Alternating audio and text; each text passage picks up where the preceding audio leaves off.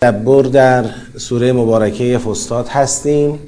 مرحله اول رو داریم اجرا می‌کنیم که فهم آیاته اگر یادتون باشه آخرین آیاتی که بررسی کردیم در دایره مباحث مربوط به انفاق بود. اهم از اصل انفاق اهمیت و ضرورت انفاق لزوم باطل نکردن انفاق با منت و اذیت و اینکه انفاق باید خالصانه باشه از طیبات باشه و باید خالصانه باشه این بحثا بود که نسبتا مفصل هم بود. حالا رسیدیم به آیه 272 به دنبال مباحث انفاق نگاه کنید آیه قبلی هم هنوز باز انفاق بود. ان تبدوا صدقات فنعم ماهیه و ان تخفوها و تؤتوها الفقراء فهو خیر لكم و یکفر عنکم من سیئاتکم والله بما تعملون خبیر.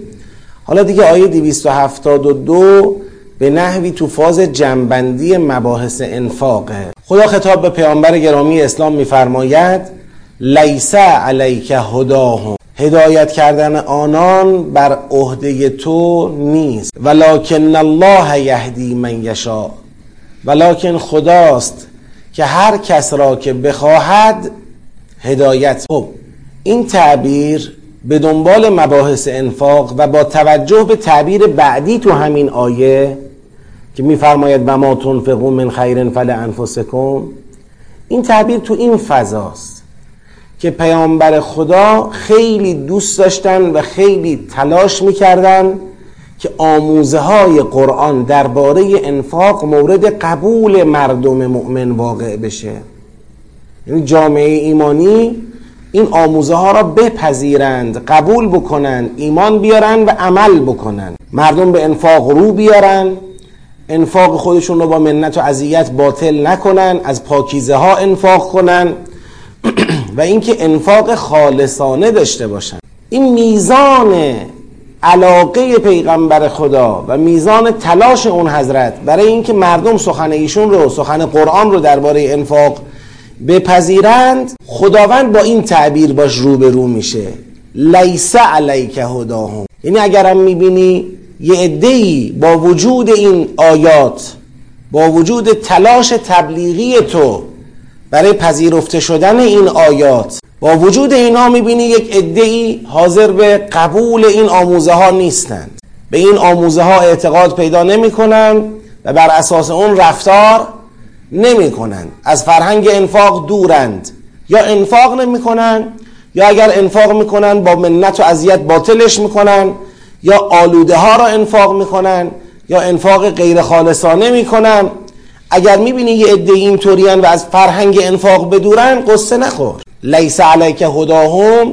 یعنی که آقا این نقطه آخر که دیگه این تلاش ها به سمر برسه و اون آدم یا این آدم ها هدایت بشوند این جزء مسئولیت های تو نیست. بارها خدا در قرآن به پیامبر با بیان های مختلف فرموده که تو مسئولیتت ابلاغه تو مسئولیتت تذکر دادنه تو مسئولیتت گفتنه. حالا اگر یه عده‌ای قبول نکردن خودشون ضرر می‌کنن. مسئولیت بی ایمانی دیگران و مسئولیت بی تعهدی دیگران در حوزه عمل بر عهده تو نیست. لیس علیک هداهم. هدایت کردن اونها به نتیجه رسوندن اونها به هدایت یعنی ایصال المطلوب. به مطلوب و به مقصود رسوندن اونها بر عهده تو نیست و مسئولیت تو نیست. ولکن الله یهدی من یشا. ولکن خداست که هر کس را بخواهد هدایت می‌کند. این من یشا اما قبلا بارها توضیح دادیم. می‌خواد توضیح بده که هدایت یکی از گزینه است که در مشیت خدا می گنجد حالا این معنیش نیستش که آدم ها انتخاب و اختیار ندارن. خدا هم یزل من یشا داره هم یهدی من یشا داره. حالا تا شما کدام را انتخاب بکنی؟ لکن الله یهدی من یشا یعنی سرات هدایت به مشیت کی برقرار است؟ به مشیت الله برقرار است. افراد خودشون می‌دونن که میان تو این سرات قرار بگیرن یا نمیان. ولی مطمئنا تا خدا مشیت هدایت نکرده باشد نوبت به انتخاب گزینه هدایت برای کسی نمی‌رسد. او باید مشیت هدایت کرده باشد تا این فرد تازه بتونه گزینه هدایت را انتخاب بکنه. خب به تعبیری مسئولیت امر هدایت آدم ها بین خداست و اونا. شما ابلاغ تو کردی. لیس علیک هداهم ولکن الله یهدی من یشا و ما تنفقو من خیر فلانفسکم. تو همین آیه خطاب عوض شد. خطاب اول به کی بود؟ به پیامبر بود. که پیامبر قصه نخور انقدر اگه قبول نمی‌کنن اگه هدایت نمیشن اگه راه نمیان این بر عهده تو نیست و مقوله هدایت و راه هدایت به مشیت خداست که بازه. و تو همین آیه خطاب عوض می‌کنه رو به مردم. آی مردم اینم بدونید شما. حالا درسته که ما گفتیم مسئولیت هدایت شما بر عهده پیغمبر نیست. ولی انفاق به نفع خودتونه. بله پیغمبر از اینکه شما آموزه های قرآن را بپذیرید یا نپذیرید مسئولیتی بابتش متوجه پیغمبر نیست. ولی این به این معنا نیست که شما به راحتی از انفاق و آموزه های انفاق صرف نظر کنید. چرا؟ چون این فرهنگ و قبول این فرهنگ به نفع خود شماست. و ما تنفقو من خیرن فلانفسکم. داره بازم مردم رو دعوت می‌کنه. یعنی بعد از اینکه پیامبر خدا را آرام کرده که اگر می‌بینی قبول نمی‌کنن آرام باش ولی باز دعوت ادامه داره. معنی آرام بودن پیغمبر توقف دعوت نیست. مردم بدونید و ما تنفقو من خیرن فلانفسکم. شما هر چی که از خیر انفاق بکنید که حالا این هر چی که از خیر انفاق بکنید دیگه در واقع تمام معانی فرهنگ انفاق رو تو دل خودش داره. انفاق بکنی با منت و اذیت انفاق خیر رو به شر تبدیل نکنی با آلوده انفاق کردن. انفاق خبیس نکنی انفاق شر نباشه. انفاقت خالصانی همیشه ما تنفقو من خیر هر اونچه از خیر شما انفاق بکنید فل انفسکم. پس اون برای خودتونه. به نفع خودتونه. فکر نکنید اگر انفاق کردید لطفی به پیغمبر کردید یا لطفی به خدای پیغمبر کردید. برای خودتونه. البته و ما تنفقون الا ابتغاء وجه الله. و ما تنفقون الا ابتغاء وجه الله یعنی چی؟ یعنی اصلا تا انفاقی برای کسب رضای خدا و در چارچوب آموزه های قرآن و اراده خدا نباشد اسمش انفاق نیست. حقیقت انفاق وقتی است که شما برای رضای خدا انفاق کرده باشید. یعنی اگر به غیر ابتقاء وجه الله انفاقی انجام داده باشی در حقیقت انفاقی نکردی و ما تنفقون. و انفاقی نکردید و انفاقی نمی کنید الا ابتقاء وجه الله. مگر برای جلب توجه خدا ابتقاء وجه الله جلب توجه خدا. مگر برای جلب توجه خدا. خب اگر جلب توجه خدا در میانه پس باید انفاق منت پشتش نباشه. اذیت نباشه جلب توجه خدا در میانه باید از پاکیزه ها باشه. جلب توجه خدا در میانه باید خالصانه باشه. و ما تنفقون الا ابتغاء وجه الله. دقت کنید. این عبارت ما تنفقون الا ابتغاء وجه الله را دو جور میشه دید به لحاظ جایگاهش تو جمله. یکی اینه که واو را حالیه بگیرید اینجوری بگید.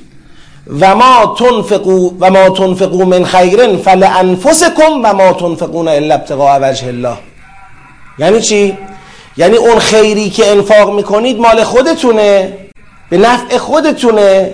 در حالتی که انفاقش برای چی بوده باشد؟ برای کسب رضای خدا بوده باشد. اگر انفاق برای کسب رضای خدا باشه اون وقت اون چه انفاق می‌کنید به نفع خودتون چی میشه؟ ذخیره میشه. فلا انفسکم. این در صورتی که واو را حالیه بگیرید اما یه حالتی که الان من قبلا ترجمه کردم قبل از این حالیه الان براتون خوندم این بود. نه ما تنفقو من خیرن فلا انفسکم. هر خیری که انفاق می‌کنید مال خودتونه. و اینم بدونید و ما تنفقون الا ابتغاء وجه الله. اینم بدونید به چیزی انفاق گفته نمی شود مگر اینکه برای کسب رضای خدا و جلب توجه خدا باشد. دوتاش تو نتیجه یکیه ولی دو تا حالت در واقع ترکیبی داره. چی؟ گفته نمی شود در واقع انفاق نمی کنید مگر برای کسب رضای خدا. این انفاق نمی کنید برای مگر برای کسب رضای خدا. یه بار اینه که در واقع داره خبر از یک مثلا فضیلت اخلاقی در جامعه ایمانی میده که اصلا این حرف با این سیاق جور در نمیاد. لیس علیک هداهم. معلومه که اتفاقا اینجا یک چی؟ یه ابایی وجود داره. یه عده‌ای دارن مقاومت در مقابل انفاق می‌کنن. پس اینجا خبر نیست از اینکه بله الحمدلله شماها انفاق نمی کنید الا برای کسب رضای خدا. پس تو این جمله انفاق نمی کنید الا برای کسب رضای خدا یه معنی انشایی نهفته است. یعنی باید برای چی انفاق کنید؟ باید برای کسب رضای خدا انفاق بکنید. حالا چرا این معنی انشایی رو به حالت خبری گفته؟ تاکید بیشتر که چیزی انفاق نیست مگه برای کسب رضای خدا باشه؟ ما تنفقون انفاق نمی کنی مگر اون وقتی که ابتقاء وجه اللهی در میون باشه. به جز این انفاقی وجود نداره. به جز این انفاق صدق نمی‌کنه و ما تنفقون مثل این میمونه که من بگم طرف میگم چهار می‌کنی؟ میگه نماز می‌خونم. میگم نماز نمی‌خوانی مگر برای کسب رضای خدا. یعنی وقتی من می‌دونم رضای خدا در کار نیست این نماز نیست. این نماز نشد که. یعنی انفاق کلمه انفاق وقتی صدق می‌کنه که ابتقاء وجه الله در کار باشد. این تاکید حالا دو تا وجه دیگه. هم می‌تونیم حالیه بگیریم هم می‌تونیم یک جمله انشائیه در واقع در جایگاه یک انشاء بگیریم. می‌خواد بگه باید اینطوری باشه. باید انفاق شما برای کسب رضای خدا باشه تا تو گفتم تو نتیجه یکی ها انفاق باید برای کسب رضای خدا باشه تا ذخیره بشه ما تنفقو من خیر فلانفسکم و ما تنفقون الا ابتقاء وجه الله بله هر خیری که انفاق کنید برای خودتونه اما مشروط به این که هرچی انفاق می‌کنید برای چی بوده باشد؟ برای رضای خدا باشد خب حالا خب اون چه که برای رضای خدا انفاق کردن برای من ذخیره شد که چی بشه؟ ذخیره به چه کار من میاد؟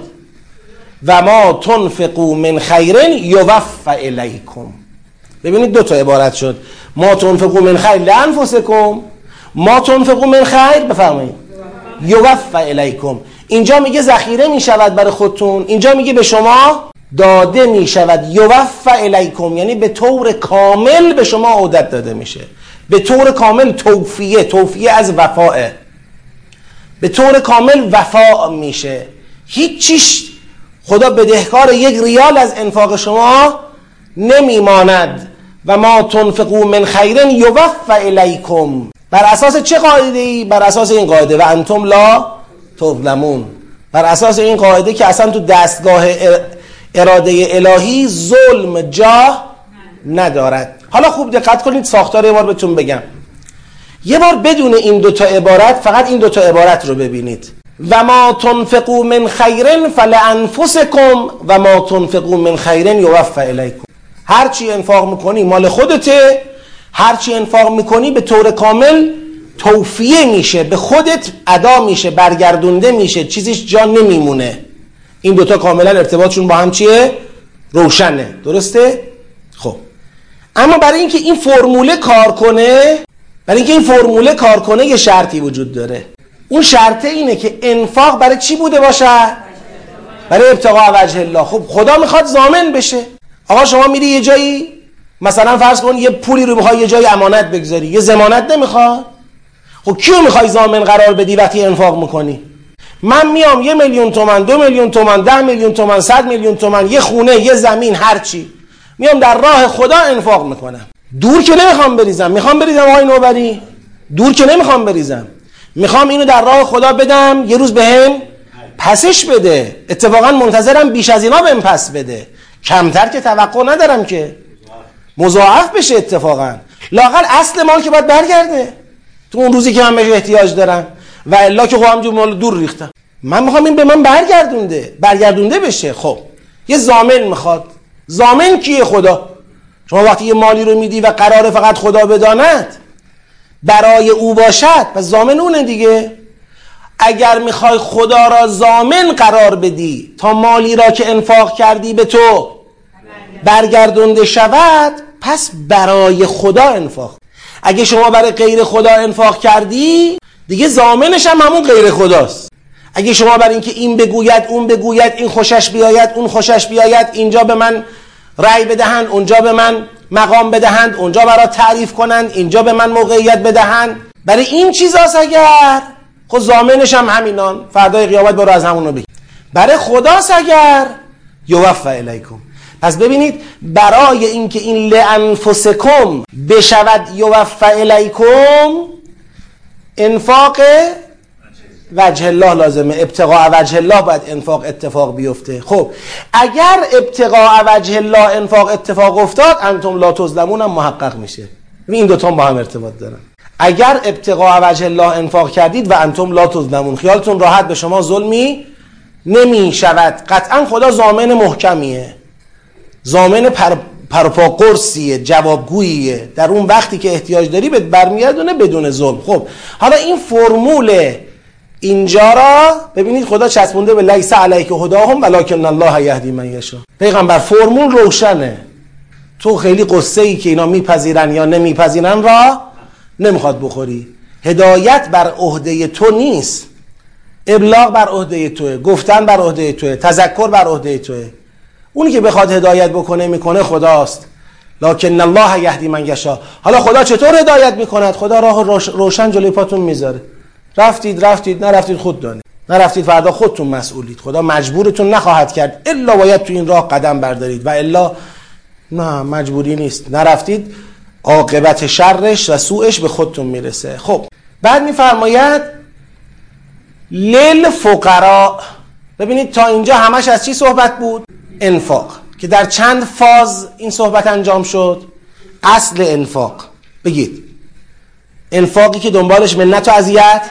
نباشه. انفاق از طیبات انفاق خالصانه.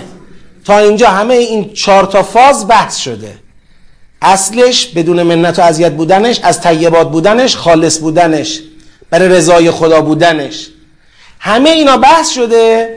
حالا اینجا تو این قسمت می‌خواد بگه به کی انفاق به کی به کی برسونیم اون چرا که در راه خدا می‌خوایم انفاق بکنیم. مصادیقی که میشه انفاق رسون به اون مقاصد به اون مصادیق خب زیاده متنوع. در قرآن انواع در واقع جاهایی که جا داره انسان انفاق بکنه بیان شده. ولی اینجا خدا میاد به یه عنوانی اشاره می‌کنه که یه جورایی میشه گفت توی این مصادیق یه جورایی وجه جمعه. دقت بکنه للفقراء انفاق باشد برای فقرا کدوم فقرا الذین اون فقرایی که احصروا فی سبیل الله. فقرایی که در راه خدا احصرو. احصرو فعل مجهول از مصدر احصار. یعنی گرفتار کردن. احصرو یعنی در گرفتاری واقع شدن در تنگ ناواقع شدن. برای فقرایی که در تنگنا محاصرم همونا محاصرم از همین تنگناست. برای فقرایی که در تنگنا واقع شدن فی سبیل الله. پس معلومه گرفتاری یا همون تنگنا می‌تونه چی باشه؟ فی سبیل الله باشه. اگر این قید را احترازی بگیریم که باید بگیریم پس یه مدل دیگه هم دارد گرفتاری که فی سبیل الله نباشد. پس دو مدل ما گرفتاری داریم. دو مدل گرفتار شدن داریم. یه بار فی سبیل الله یه بار غیر فی سبیل الله. الان توضیح میدم. آن احترازی رو؟ خب ما دو تا قید داریم دیگه. احترازی توضیحی. قید توضیحی یعنی گزینه دومی ندارد. گزینه دومی ندارد. یه توضیحی داره. میده فقط راجع به یه چیزی. مثلا فرض کنید من میگم گل زیبا را باید دید. با این زیبا نمی‌خوام بگم گل بر دو قسم است. زیبا و نازیبا. گل زیباست دیگه. من با این کلمه زیبا فقط می‌خوام گل رو توضیح بدم. به این میگن قید توضیحی. گل زیبا را باید دید. اینجا قید توضیحیه. یه بار احترازیه. میگم گل خوشبو را باید بویید همه گل ها که خوشبو نیستند. یه سری از گلها بدبوند. حتی ممکنه بو کنی اونها را خون دماغ بشی سردرد بگیری. مسموم باشه نباید بو کنی. خب این شد قید چی؟ احترازی. یعنی می‌خوام بگم گل خوشبو را ببویید اما خوشبو نبود؟ نبویید اما در گل زیبا می‌خواستم بگم همه گل ها زیبا. نمی‌خواستم بگم گل دو جور زیبا غیر زیبا زیباهاش رو ببین غیر زیباها را نبین. گل زیباست. خب حالا اینجا میفرماد للفقراء الذین احسروا فی سبیل الله برای فقرایی که در راه خدا گرفتار شدن. آیا توضیحیه؟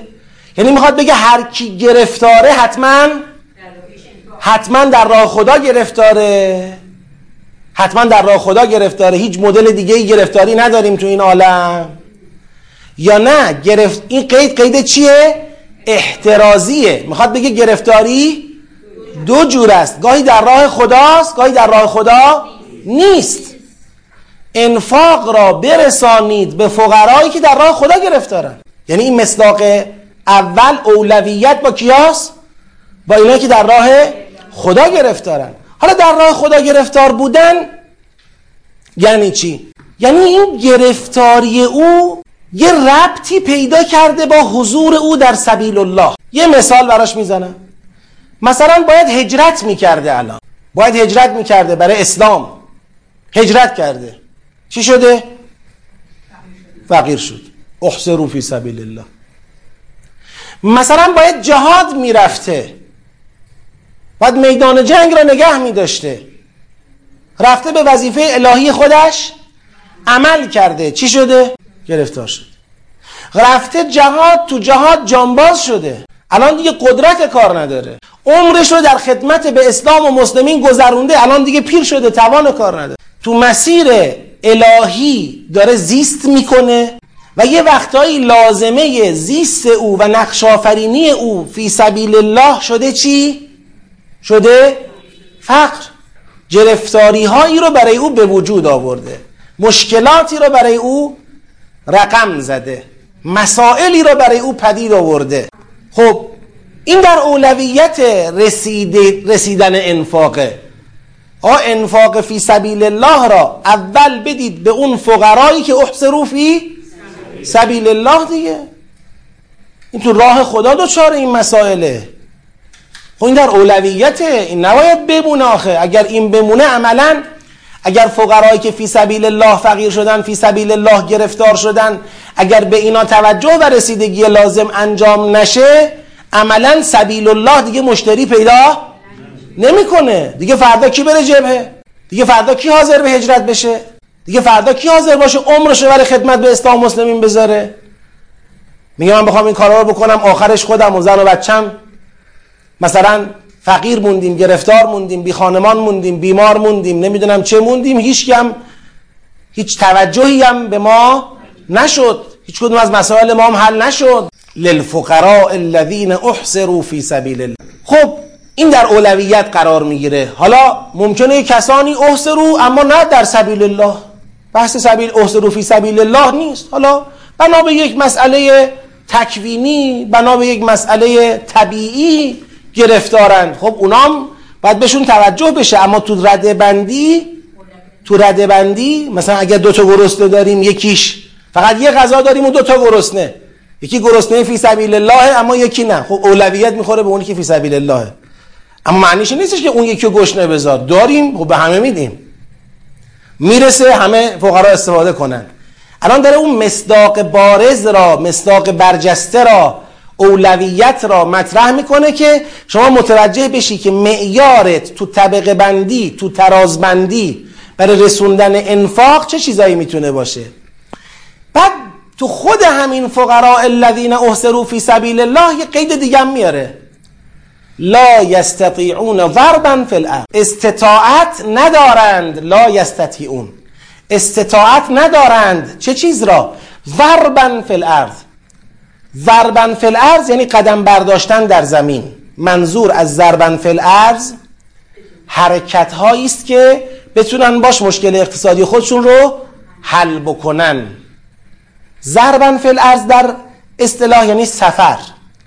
اما وقتی اینجا داره ربطش میده به احسرو فی سبیل الله وقتی ربطش میده به احسرو فی سبیل الله یعنی سفری که بتونه فقر مرا چکار کنه؟ برطرف کنه. حالا یا سفر تجاری میرم که فقرم برطرف بشه؟ با سفر تجاری بتونم فقرم رو برطرف بکنم؟ نه فقط سفر حتما یعنی از یه شهری به یه شهری یعنی تحرکات رو زمین کار کنم برم بیام بالاخره مشکلم رو حل کنم. حالا اهم از این که برم مسافرت جنس ببرم جنس بیارم یا تو شهر خودم از این ور به اون ور جابجا بشم. بخوام کار بکنم بخوام فعالیتی انجام بدم مشکل اقتصادیمو چکار کنه؟ حل بکنه.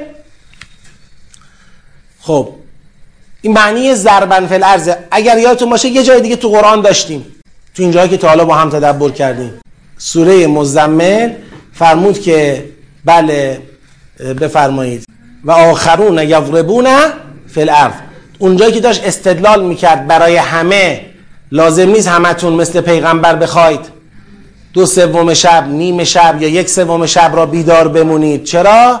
چون یه تعداد شما باید در زمین تحرکاتی داشته باشید برای کسب روزیتون درآمدهاتون. به خاطر نوع فعالیتی که دارید امکان اجرای این مدل برنامه را ممکنه نداشته باشید اونجام داشتیم. خب پس یه قید این شد احسرو فی سبیل الله قید دوم لا اون ضربا فی الارض. یعنی ممکنه یه نفری فی سبیل الله گرفتار شده ولی می‌تونه بره کار بکنه می‌تونه فعالیت کنه می‌تونه سفر تجاری بره می‌تونه مهاجرت کنه. از یه شهری به یه شهر دیگری تا مشکل اقتصادیش چه کند؟ بگی حل کنه. اگر بتونه بازم این از اولویت ساخت میشه. اولویت مال اون فقیریه که اولا در راه خدا گرفتار شده. ثانیا امکان تحرک اقتصادی هم نداره. نمی‌تونه برای کسب روزیش سفر بره سفر تجاری بره. نمی‌تونه تو شهرش فعالیت بکنه از در اقتصادی برای حل مشکلش. نمی‌تونه برای جبران فقر و مشکلاتش هجرت بکنه. شرایط او ایجاب نمی‌کنه. این باز میاد در رده اول اولویت قرار می‌گیره. این دو تا قید برای اولویت حالا مطرح شد. فقرایی که یک احسرو فی سبیل الله. دو لا یستطیعون ضربا فی الارض. این لا یستطیعون چرا مزارع اومده احسرو مازی همین مزارع آمدن لا یستطیعون معنی حالیه بش میده. احسرو لا یستطیعون. یعنی اگر می‌بینی گرفتاره چون امکان ضربن فی الارض نداشته که گرفتاره و آدم با غیرتیه. اگر امکان ضربن فی الارض داشت الان اینجوری گرفتار و وامونده نبود. شاهد ارزم جمله بعدیه. یحسبهم الجاهلو ببینید. اغنیا امنت تعفف. تعرفهم به سیماهم لا یسالون الناس الهافا ببینید همه این این دو تا جمله بعدی نشون میده فقراء مورد نظر تو اول این آیه آدمایی که فقر خود را کتمان می‌کنن پنهان می‌کنن یه جور دیگه ظاهر میشن تو جامعه. آبرومندن. این طیف آدمان. پس اگر می‌بینی او گرفتار شده از همین گرفتاریش بفهم که استطاعت نداشته. این معنی حالیه میده بهش. از همین گرفتاری و زمینگیر بودنش بفهم که استطاعت نداشت. و الله اگر استطاعت داشت منتظر اینکه دیگران بیان بهش کمک کنن نمیموند. خودش یه کاری می‌کرد. یه فعالیتی می‌کرد یه تحرکی می‌کرد یه سفری برای تجارت می‌رفت. یه هجرتی می‌کرد. می‌گفت چرا اینجا زندگی کنم؟ برم یه جایی که زندگی ارزونتر باشه. راحتتر مشکلاتمو بتونم حل بکنم. می‌بینی اینجوری گرفتاره؟ پس نمی‌تونسته. ببین همین نکته که عرض کردم و فقط از تفاوت ماضی مزاره می‌فهمید نگفت احسرو بعد لستتاو یا مستتاو گفت لا یستطیعون. معنی حالیه بهش میده تو دل احسرو یعنی احصار او به این خاطره که لا یستطیعون. استطاعت نداشته که تحرکی در زمین انجام بده برای حل مشکل اقتصادیش. یحسبهم الجاهل اغنیا من التعفف کسی نداند جاهل نه یعنی آدمی نادان. یعنی کسی که از فقر اینها بیخبره. اونی که نسبت به فقر اینها جهل دارد اینا رو نمی‌شناسه. یحسبهم. اونها رو حساب می‌کند اغنیا. اونها رو اغنیا حساب می‌کنه. کسی از فقر اونا بی اطلاع باشه نگاهشون می‌کنه میگه اینا الحمدلله وضعشون خوبه. یحسبهم الجاهل و اغنیا. چرا اینطوریه؟ من تعفف از روی تعفف. تعفف یعنی افت ورزیدن. افت ورزیدن. افت ورزیدن میگن افت انواعی دارد. یکیش افت شکم دیگه. حالا شکم یه نوعشه. افت شکم افت در پوشش. افت یعنی چی؟ افت یعنی قانع شدن. من تعفف از بس آدمای قانعی هستن نیازهای خودشون را علنی نمی‌کنن. به همون کم خودشون راضیان و به ضرب سیلی صورت سرخ می‌کنن و اظهار فقر در مقابل دیگران نمی‌کنن. این عبارت می‌خواد بگه باید اینا پیدا کنی. نباید منتظر بشی اینا پیدا کنن. اینا نمیان دنباله. نمیان بگن که خب من بدبختم بیچارم گرفتارم کمکم کن. البته نه که هر کس بیاد بگه یعنی بدستا ولی تو داریم رتبه بندی می‌کنیم. اون درجه یکی را که ممکنه جا بمونن تو انفاق از همه مهمترن ولی ممکنه تو انفاق جا بمونن به خاطر افتی که دارن خدا داره روی اینا تاکید می‌کنه. این چه قیدایی خدا گذاشته برای این مصداق درجه یک کسی که باید انفاق بهش برسه احسرو فی سبیل الله لا یستطیعون ضربا فی الارض یحسبهم الجاهل اغنیاء من التعفف. کسی ندونه اونا رو غنی حساب می‌کنه از رو افتی که دارن از رو اون تعففی که میورزن. خب بعد از کجا بشناسمشون؟ تعرفهم به سیماهم. اونا رو می‌تونی با چهره هاشون بشناسی. چهره هاشون آخه چطوری؟ شما که خدای گفتی من تعفف بله افت میورزه. اما افت ورزیدنش به این معنی است که مسئلت نمی‌کنه. نه اینکه نمی‌شود نیازمندی را از چهرهش فهمید. بالاخره اون آدمی که غرق در نعمت و رفاهه یک وجناتی داره. اون آدمی که گرفتار کرده روزگار او رو بیماری، فقر، نداری، گرفتاری، بیخانمانی و چیزای دیگه این یه وجنات دیگه ای داره. تعرف هم به سیما هم نگاهشون کنی از سیمای اونها سیما یعنی چهره ظاهر سیما. با سیمای اونها با چهره اونها اونها رو می‌شناسی. بله لا یسالون الناس الحافا. منظورمون از تعفف اینه که از مردم به اصرار چیزی طلب نمی‌کنن. این الحافا مشخص کرد که یه وقت ممکنه مثلا قرضی بخوان. یه وقت ممکنه اشاره ای بدن به کسی که ببین کاری میشه کرد یا نمیشه کرد. ولی اینطوری نیستن که آویزون کسی بشن اصرار بکنن. الحاف یعنی اصرار. اصرار بکنن تا از او پول بگیرن تا از او کمک بگیرن. دیدید بعضی وقتی که مثلا حالا متکدیان خیابانی بیشتر دیده میشه مثلا وقتی یه نیازی دارن ولد نمی‌کنن. تا یه چیزی ندی بهشون رهاد نمی‌کنن. اینا اینطوری نیستن. لا یسالون الناس الحافا. نمیان از مردم با اصرار با الحاف چیزی مسئلت بکنند. خب.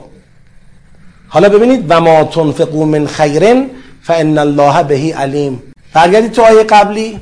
آیه قبلی رو ببینید. و ما تنفقو من خیرن یوفى الیکم و ما تنفقو من خیرن فلانفسکم یوفى الیکم حالا این ما تنفقو من خیر بهترین جاش کجاست؟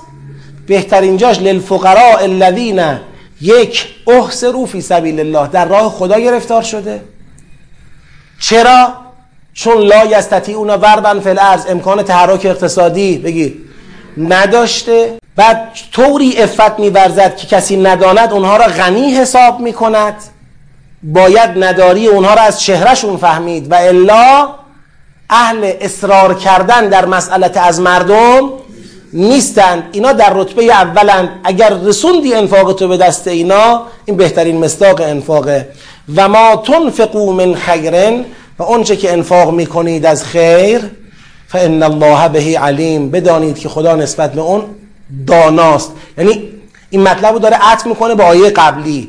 یعنی بدانید که لانفسکم اولا یوفى الیکم ثانیا. لانفسکم ما تنفقون من خیرن فلانفسکم اولا ما تنفقون من خیرن یوفى الیکم ثانیا. این میشه ما تنفقون من خیرن فان الله بهی علیم. یعنی نه گم میشه نه همینطوره که پستون نده. هم حفظش می‌کنه هم پستون میده. حالا اینکه چند برابر پستون میده و اینا رو قبلا گفته. یوفع الیکم هم معنیش شاید بخوایم دقیق تر بگیم معنیش این نیستش که یوفع الیکم یعنی همونو فقط بهتون برمیگردونه. یعنی طبق معامله ای که باهاتون داره می‌کنه اون چرا که باید در ازای این انفاق به شما بدهد بی کم و کاست می‌دهد. با همون مضاعف بودنش به شما می‌دهد. خب الذین ینفقون اموالهم باللیل و النهار سرا و علانیتا کسانی که اموالشون را شب و روز مخفی و آشکار مخفی با شب تناسب داره آشکار با روز. البته نمی‌خواد بگه که انفاق مخفی فقط تو شب ممکنه یا انفاق آشکار فقط تو روز ممکنه. تناسب عرض می‌کنه الذين ينفقون اموالهم باللیل و النهار سرا و علانیتا. کسانی که اموالشون را شب و روز انفاق می‌کنند به شکل سری و نهانی و علانیه و آشکار فلهم اجرهم عند ربهم. پس اجر اونها برای اونها نزد پروردگارشون محفوظه. ولا خوف علیهم. و ترسی بر اونها نیست. ولا هم یحزنون و محزون نمی‌شوند. که عند ربهمه یعنی منظور از این که لا خوف علیهم ولا هم یحزنون این نیستش که تو دنیا از هیچ چیز نخواهند ترسید. بالاخره دنیاست و خوفهای خودش رو داره گاهن.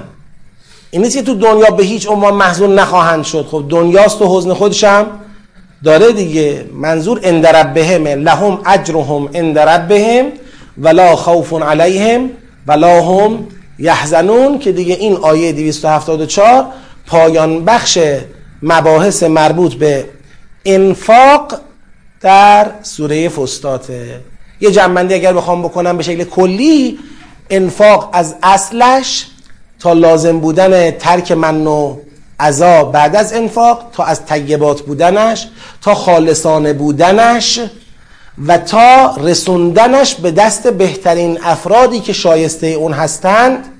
همه در پنج در واقع مقطع و یک سیر پنج قدمی مطرح و تبیین شده. این در بهم وقتی میگه بر... یعنی ذخیره یعنی محفوظ. چون بالاخره یه روزی ما به ملاقات پروردگار میریم بعد نزد او آنچه را که انفاق کردیم بیابیم. اما ما علاوه بر این بهم یه چیز دیگه داریم که می‌فهمیم این مال قیامته. اونم وجدانمونه. یعنی میابیم تو این دنیا آیا هر اون کس که انفاق خالصانه کرده هیچ وقت محزون نشده؟ بالاخره شده دیگه. مصیبت ها تو این دنیا برای همه هست برای مؤمنین هم هست برای اهل انفاق هم هست. ممکنه عزیزی از دست میده محزون میشه. ممکنه بالاخره مصیبتی بر سرش میاد محزون میشه. جنگی براش پیش میاد خائف میشه. آدمیم دیگه.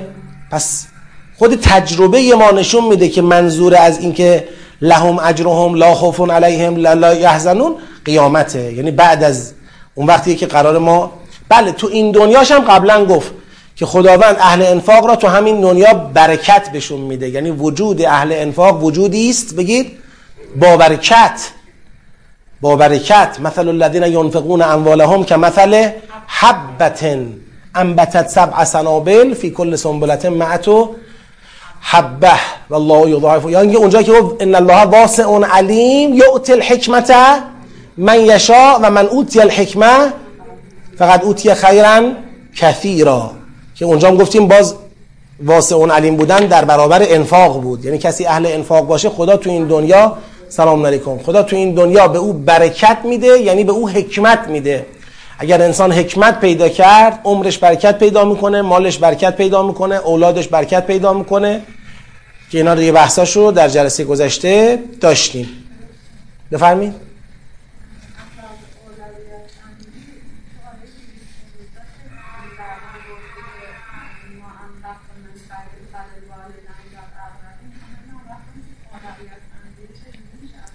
اصلا این نکته که الان اینجا داره میگه با همه اونا قابل جمعه. با همه اونا قابل جمعه. حالا من می‌خوام برسونم به والدین می‌خوام برسونم به اقربین می‌خوام برسونم به یتاما می‌خوام برسونم به ابن السبیل. خب توی تمام اینها اون معیار رو چی قرار بدم؟ اولویت رو تو چه مفهومی قرار بدم؟ تو احسرو فی سبیل الله بودن. یعنی این احسرو فی سبیل الله بودنه در اولویته. مثلا شما فرض کنید الان سه تا برادر دارید. سه تاشون هم گرفتارن فرض دیگه سه تاشون هم گرفتارن. یکیشون در راه خدا گرفتار شده در اولویته. یا مثلا دو تاشون در راه خدا گرفتار شدن ولی یکیشون می‌تونسته یه کاری بکنه نکرده. اون یکی نمی‌تونسته اصلا کاری بکنه. اونی که نمی‌تونسته در اولویته. اینایی که نمی‌تونستن دوتا بودن یکیشون زبون گفتن داره. زبون اینو داره که بیاد بین اون اصرار کنه یه چیزی بکنه از دیگران. اون یکی زبون گفتن هم نداره. باید خودت بفهمی. ولی یه اشاره می‌کنه و میره. یا اصلا ممکنه اشاره هم نکنه. باز اون در اولویته. یعنی ببینید اینا شاخصه. وقتی به شما داره شاخص میده که بتونید اولویت سنجی کنید تو همون مراتب انفاق. مراتب انفاق که ذکر میشه از نمی‌دونم والدین و اقربین و یتاما و مساکین و تو همه این مراتب انفاق این شاخص ها قابل بررسی اند. خب. حالا دیگه من الان نمی‌خوام برم تو فاز مصداقیش. همین که شاخص ها دستمون باشه نمی‌خوایم معما حل کنیم که. یعنی همین که توجه داریم بالاخره بابا اگر یه کسی در راه خدا گرفتاره در اولویته. اگر یه کسی نمی‌تونه برای حل مشکلش کاری کنه در اولویته. اگر یه کسی زبان گفتن نداره ولی می‌دونی سخت محتاجه این در اولویته. شما بالاخره میای خب اونی که داره میگه صد جا میگه بالاخره از یه جای یه چیزی گیرش. میاد. اینی که تعفف میورزه و زبان گفتن نداره و مریضش تو بیمارستان گرفتاره و عرق شرم میریزه نمی‌تونه زبان جلوی یه نفر باز بکنه. خب معخوض به حیاس. این باز یه جور دیگه است دیگه. این قشنگ داره شاخص ها را به ما میده که بتونیم تو اون بزنگاه تشخیص بدیم چیکار باید بکنیم. باید کشفش کرد. اون یه اشاره میده و میره. می‌بینی مثلا طرف به کسانی که زبان گفتن دارن همینجور راحت پول میده. اما یه وقتی تو همسایگیش کسی گرسنه نمیخوابه. این از حالش بیخبره. قیافه او را دیده ها حال او را دیده ها. یه وقتایی نشانه هایی پیش اومده فهمیده اینا ضعیفن. اما بی اتناس یا تو بستگانش. بی اتناس خب این قابل قبول نیست. اون شاخص هایی که تو این آیه داد به نظرم میاد که این اینا شاخص هاست در حالی که اون قبلیه افراده. والدین و اقربین و یتاما و مساکین و اینا اونا افراده. طبقاته. اما این شاخص هاست معیار هاست. که این معیارها تو همون طبقات به ما قدرت تمیز و تشخیص میدن. قدرت اولویت بندی میدن. بله؟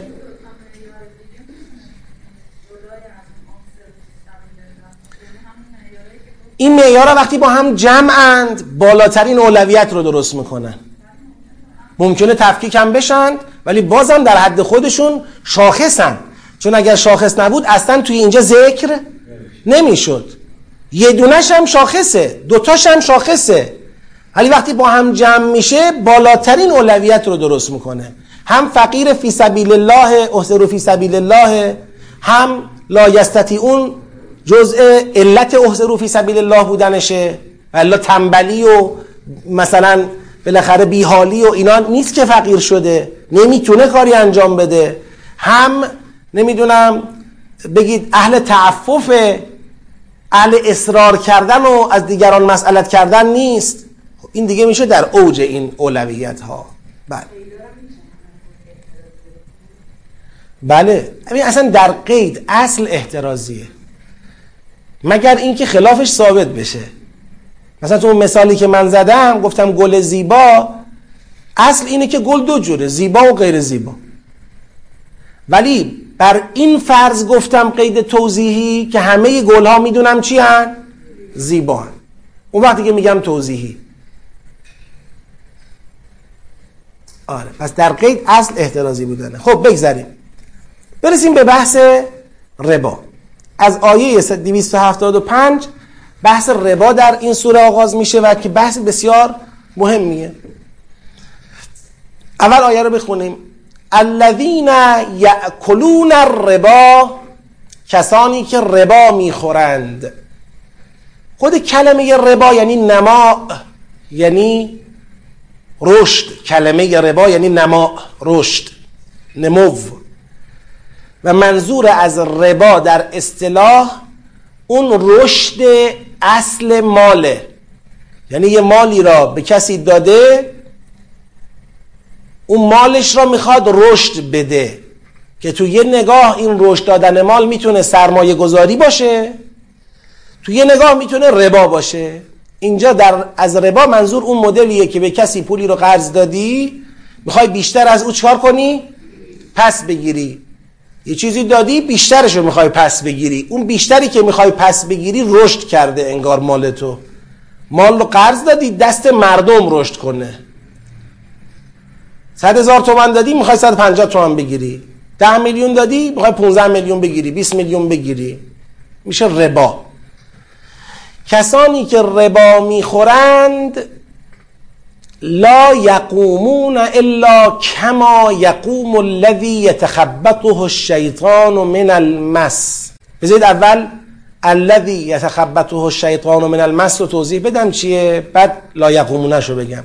الذی یتخبطه الشیطان یعنی کسی که شیطان او را به اشتباه بیاندازد. یتخبطه از خبته خبت خبت یعنی چی؟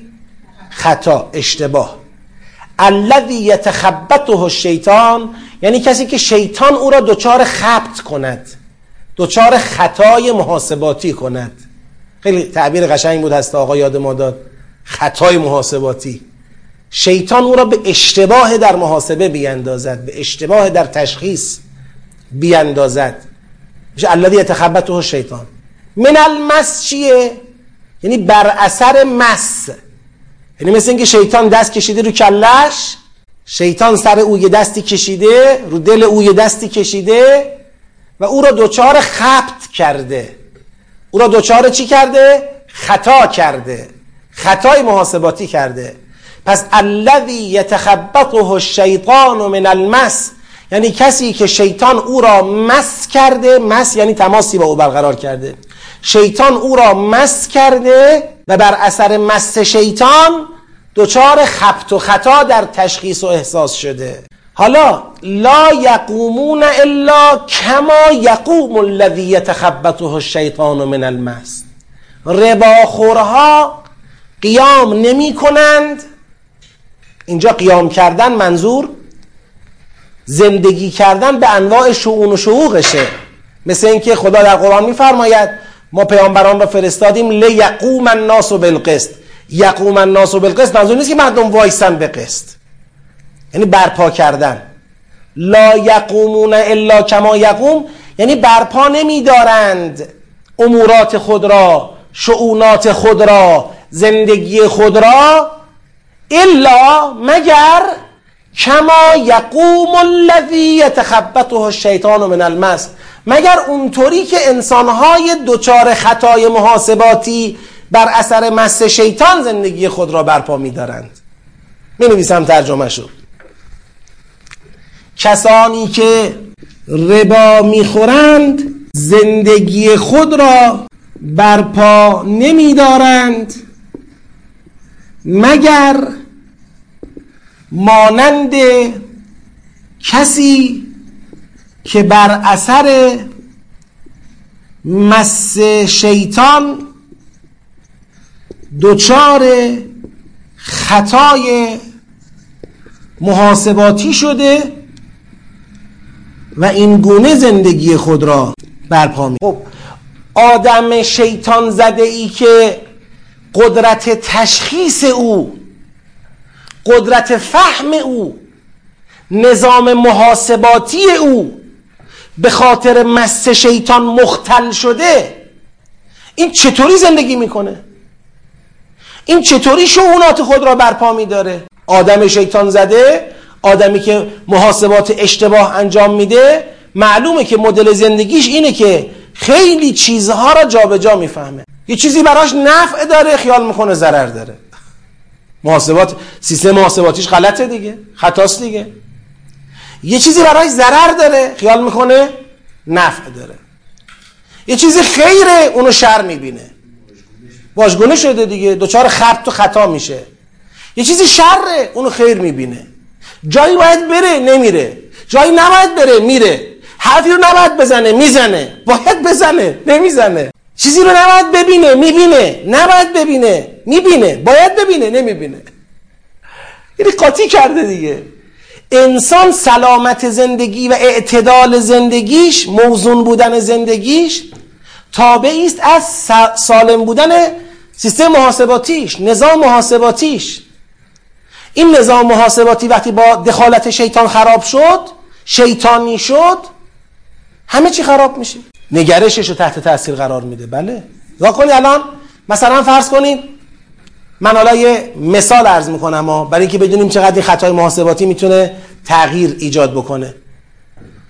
در نظام غربی تو فرهنگ غربی تو اقتصاد غربی تو سیاست غربی.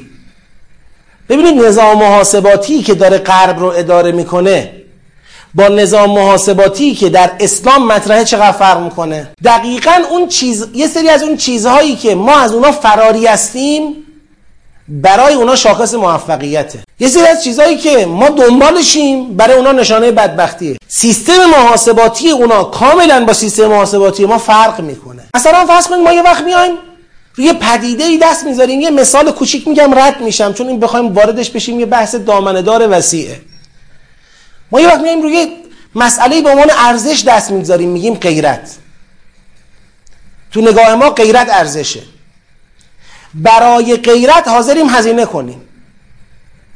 برای غیرت حاضریم جون بدیم. برای غیرت حاضریم امنیت مقطعی خودمون رو هم ندیده بگیریم. بجنگیم. میگیم این غیرته. میگیم ناموس. برای ما مهمه. خب همین مفهوم میری اون و تو اون نظام محاسباتی میشه یک ضد ارزش. غیرت یعنی چی الان؟ یعنی باید آموزش ببینن که بر غیرتشون بتونن غلبه کنن. غیرت منفی دیده بشه. تو فرهنگ اونا کاملا منفی دیده بشه. صد درصد زشت دیده بشه. رو این کار می‌کنن ها. چرا؟ چون نظام محاسباتی فرق کرده.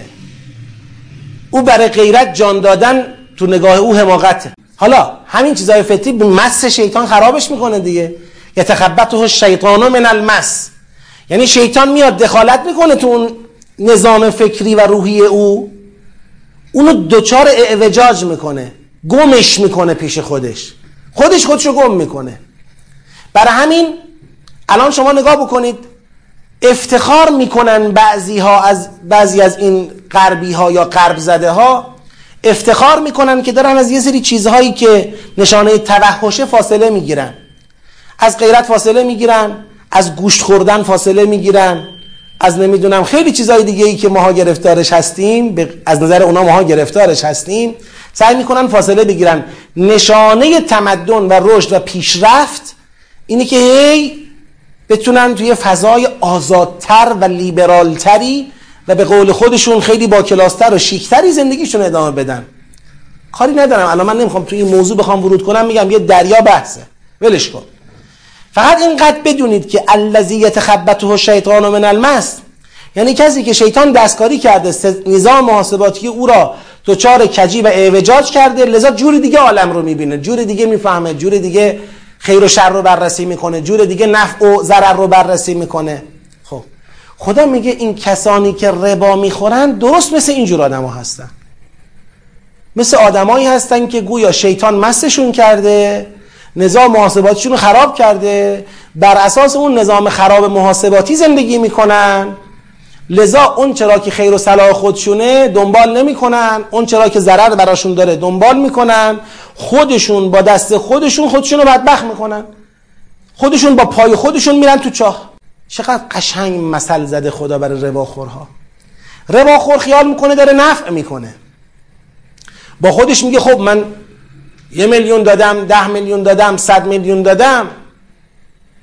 نفع من سود من در اینه که اونو دو برابر پسش بگیرم. یک کنیم برابر پسش بگیرم دو برابر پسش بگیرم سه برابر پسش بگیرم. نفع خودشو داره در این می‌بینه. خدا میگه می‌دونی چرا نفع خودتو در این می‌بینی؟ چون شبیه اون آدمی هستی که شیطان نظام محاسباتشو چیکار کرده؟ مختل کرده. یعنی تو هم داری تو همون راه قدم برمیداری. تو هم یکی از فروعات همون سیستم شدی. و الا اگر کسی شیطان مختل نکرده باشه نظام فکری و روحی او را هیچ وقت تو گرفتن ربا احساس منفعت نمی‌کنه. حالا دقت کنید بذارید من یه توضیحی راجع به ربا بدم. یه مقدار معنی ربا روشن بشه. ربا کجا تبدیل میشه به یک پدیده و مسئله قابل بررسی. در جایی ربا مطرحه. لطفا دقتتون زیاد باشه. یه سلوات بفرستید.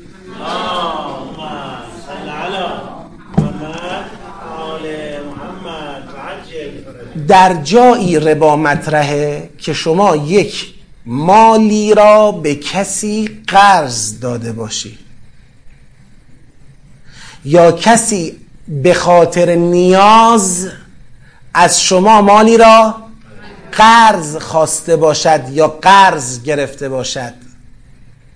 ربا زیل قرض الحسنه معنی پیدا می‌کنه. خب اگر کسی از شما مالی را قرض خواسته یعنی می‌خواسته یکی از مشکلاتش را یکی از مسائلش را که باش دست و پنجه نرم می‌کرده گرفتارش می‌کرده می‌خواسته با مال شما اون مشکل را چکار کنه؟ بگی حل بکنه. در حقیقت او در جایگاهی نبوده که از شما مالی بستاند به قصد رشد دادن. او داشته از شما مالی می‌گرفته برای جبران کردن یه خلایی توی زندگیش. مثلا بیمار داشته هزینه درمان بیمارش زیاد بوده از عهده هزینه درمان بر نیامده آمده از شما یه مالی را قرض کرده که بره اون هزینه درمان را تأمین بکنه. پس او رفته اون مال را خرج کرده تو اون هزینه درمان به این امید که بعدها بتونه با مازاد درآمدش قرض شما را به شما برگردونه. پس او مال شما را سرمایه گذاری نکرده که. با مال شما کاسبی که نکرده. او با مال شما مشکل اقتصادی خودش را حل کرده. نان شب خودش رو تأمین کرده. درمان خودش رو تأمین کرده. امر ازدواج خودش رو رله کرده. برای خودش یه شغل کوچکی که بتونه باش زندگی بکنه دست و پا کرده. حالا با مال شما به ثروت اندوزی یا به نمی‌دونم انباشت سود و منافع مالی اقدام نکرده. خب شما چی رو می‌خوای از او پس بگیری؟ سود چی رو می‌خوای از او بگیری؟ سودی که شما از او می‌گیری به عنوان سود پول عملا ضعفی را که او داشت تشدید می‌کنه. یعنی شما حتی به شکل موقت هم به او کمکی نکردی. یه چاله گنده تر براش کندی. او کمیش تو زندگی صد هزار تومن بود. از بعد اینکه از تو مال گرفت خلایش شد 150 تومن. خلایش 200 میلیون بود از وقتی که از تو گرفت شد 300 میلیون 400 میلیون. خلای او رو اضافه کردی. بیشتر او رو تو چاه فرو بردی. بدبخترش کردی. خب این که تو جامعه فقرای جامعه شما گرفتاران جامعه شما نیازمندانی که می‌خوان قرض بگیرن قرض الحسنه بگیرن تا مشکلشون رو برطرف کنن با اون قرض الحسنه به شکل آبرومندانه این که اینا در یک فرایندی بدبختتر و بیچاره تر بشوند این به نفع کیه؟ این به نفع این جامعه است؟ حتی در معال این اگه ما نگاه اجتماعی نگاه کنیم به نفع همین رباخورام نیست به نفع اینام نیست چون جامعه وقتی دچار سنگینی در حرکت اقتصادی شد لطمش به همه می‌خوره هی هر روز فقر بیشتر میشه هی هر روز نیاز بیشتر میشه هی هر روز اختلاف طبقاتی بالاتر میره مشکلات بیشتر میشه تو این جامعه. فساد و فحشا بالاتر میره و مسائل بعدی پیش میاد. که همه دیگه آتیشش تو دود این آتیش تو چشم همه میره. پس این یه خطای محاسباتیه که کسی بخواد از انسانی که محتاج قرضه سود بگیره. بابت قرضی که به او داده. خب. از ربا اینجا مسئله است. اما یه بار صحبت سرمایه گذاریه صحبت نیازمند و قرض نیست. صحبت صحبت اینه که یه آقایی میاد من یه شرکتی زدم. این شرکت من مثلا تولیدی فرض کنید مرغداری دارم. من مرغداری دارم. پرورش دام و تویور دارم. چی دارم؟ هرچی بیشتر سرمایه تزریق بشه سود بیشتری به دست میارم. من حاضرم سرمایه بگیرم سود بدم. این دیگه از ذیل عنوان ربا خارجه. این یه معامله است. حالا این معامله باید ضابطه داشته باشه البته. ضوابطی باید داشته باشه. اگر من می‌خوام معامله بکنم مثلا در قالب مزاربه یه ضوابطی داره. بگیم آقا مثلا تو سود و زیان تو سود و زیان با هم چی هستیم؟ شریکیم. یا نه ممکنه اون صاحب شرکت بگه آقا من زیان تو را تضمین می‌کنم. من تو زیان تو را شریک نمی کنم این طرف از این بعد برگرده بگه آقا منم نسبت به بالاتر از این سود با تو مصالحه می‌کنم. بیشتر از این سود به دست اومد مال خوده. ممکنه با هم یه معامله ای بکنن یه مصالحه ای صلحی بکنن تو زیان و سود کم و زیاد بکنن با هم دیگه. یه شرکت یک معامله تجاریه. میره توی زیل معاملات تعریف میشه. مزاربه چطور است و نمی‌دونم سایر موارد معاملات چطور است. اونی که ما گیر می‌کنیم کجاست؟ دو جا ما گیر می‌کنیم. یکی اینه که به نیازمندان به جای قرض الحسن دادن به خیال خودمون داریم پول میدیم برای چی؟ سرمایه گذاری هم من می‌دونم سرمایه گذاری در کار نیست. بگید. هم اون می‌دونه سرمایه گذاری در کار نیست. رفته بانک میگه آقا من احتیاج دارم وام می‌خوام. میگن آقا ما وام دو درصد یا چهار درصد نداریم. دو درصد چهار درصد یعنی مثلا کارمزد. سود نیست. فقط کارمزد کارمندا و اجاره بانک و از این حرفا. میگن نداریم فقط 16 درصد داریم 24 درصد داریم 18 درصد داریم. تمام اون واما عناوینش رو نگاه می‌کنی تجاریه.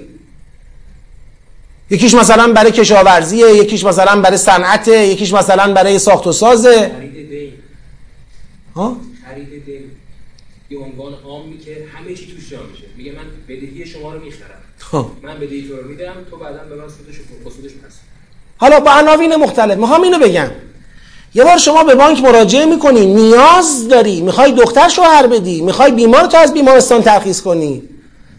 می‌خوای خونت داره میریزه درستش کنی. مشکلات تو می‌خوای با وام حل بکنی. قرض می‌خوای. حالا چه از بانک چه از افراد. اینجا اون فرد یا اون بانک بیاد به شما بگه آقا من که قرض ندارم به تو بدم. من فقط می‌تونم بابت فلان تجارت به شما وام بدهم. کلی امضا که از آدما می‌گیرن تو بانک ها این امضاها همه یعنی این که آره من دارم قبول می‌کنم این پولو می‌برم تو کشاورزی. امضای بعدی. من دارم قبول می‌کنم که سودش به این شکله. من دارم قبول می‌کنم که ضررش به این شکله. در حالی که هیچ خبری از اینا نیست. تو می‌خوای پولو بگیری صاف ببری بریزی تو حلق بیمارستان. ها بعد این درصد از کجا می‌خوای بدی؟ این میشه ربا. ربا کجا درست شد پس؟ اینجا درست شد که من قرض می‌خواستم. تو به من قرض نمیدی؟ میگی قرض ندارم که بهت بدم. فقط برای سرمایه گذاری می‌تونم بهت پول بدم. در حالی که می‌دونی من سرمایه گذاری نمی‌کنم. اصلا نمی‌تونم سر من سرمایه گذار نیستم. من یا شهروند عادی هم گرفتارم. چه سرمایه گذاری چه کشکی؟ بعد بخوای از من بیشتر پس بگیری. خب من لطمه بیشتر می‌خورم. من این پول الان بردم ریختم تو بیمارستان. خب تو بیمارستان برای من نفعی نداره که. بعد فردا از کجا اصل پول تو با سودش من جبران کنم به تو بدم؟ گرفتارتر میشم بیچاره تر میشم. یکی اینجا ما مشکل داریم. این مشکل همه می‌شناسیم. این مشکل هممون می‌شناسیم. و بهش میگیم ربا.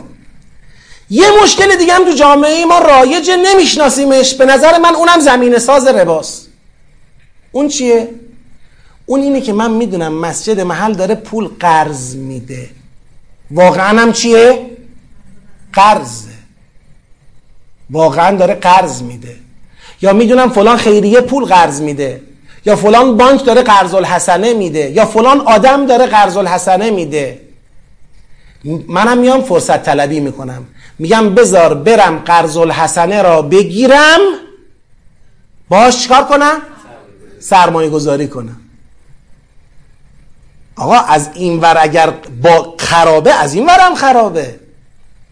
همونطور که شما نمی‌تونی سرمایه گذاری کنی به زور به نام سرمایه گذاری بهت پول میدن و شما را بدبخت می‌کنن این ظلمه این خطاست اینی هم که یکی داره قرض میده. شما بری سودجویی کنی قرض او را بگیری. واسه خودت سرمایه درست کنی برای سود بیشتر. خب مگه دست خود اون کچ بود سرمایه گذاری کنه؟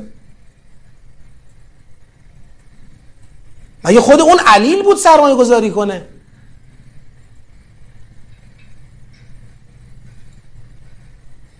من بذار برم. این من زندگی دارم خوب زندگیم داره میچرخه ها. داره میچرخه دارم میچرخونم. اونجوری گرفتار نیستم که محتاج قرض باشم. میرم فرصت های قرض الحسنه را اشغال می‌کنم.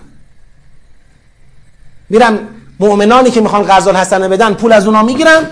واسه خودم سرمایه درست می‌کنم.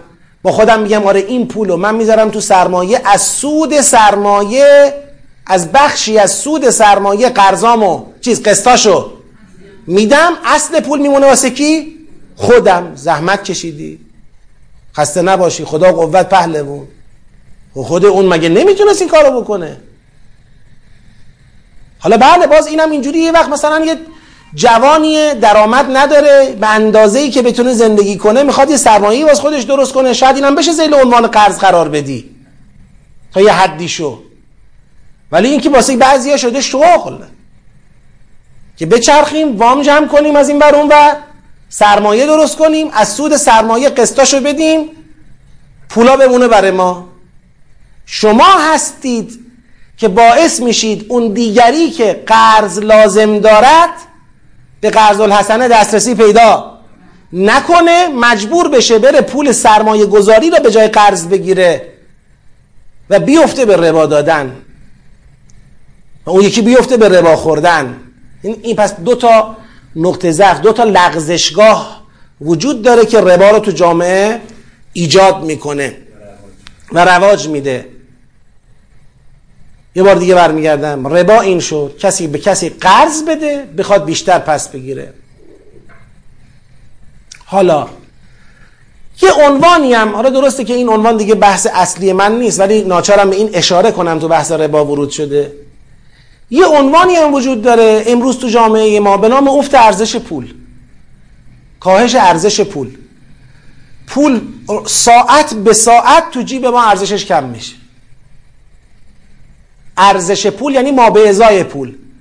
هر پول یه قدرت خریدی به آدم میده. مثلا من الان می‌تونم فرض کنید با دو میلیون تومن یه گوسفندی بخرم. با این وزن. مثلا چل کیلو گوسفند بخرم. گوسفند چل کیلویی. اما شیش ماه دیگه با دو میلیون تومن نمی‌تونم این کار رو انجام بدم. برای گوسفند چل کیلویی چهار میلیون تومن لازمه. یعنی شیش ماه دیگه ارزش پول من چی شده؟ نصف شده. اینجا یه مسئله درست می‌کنه.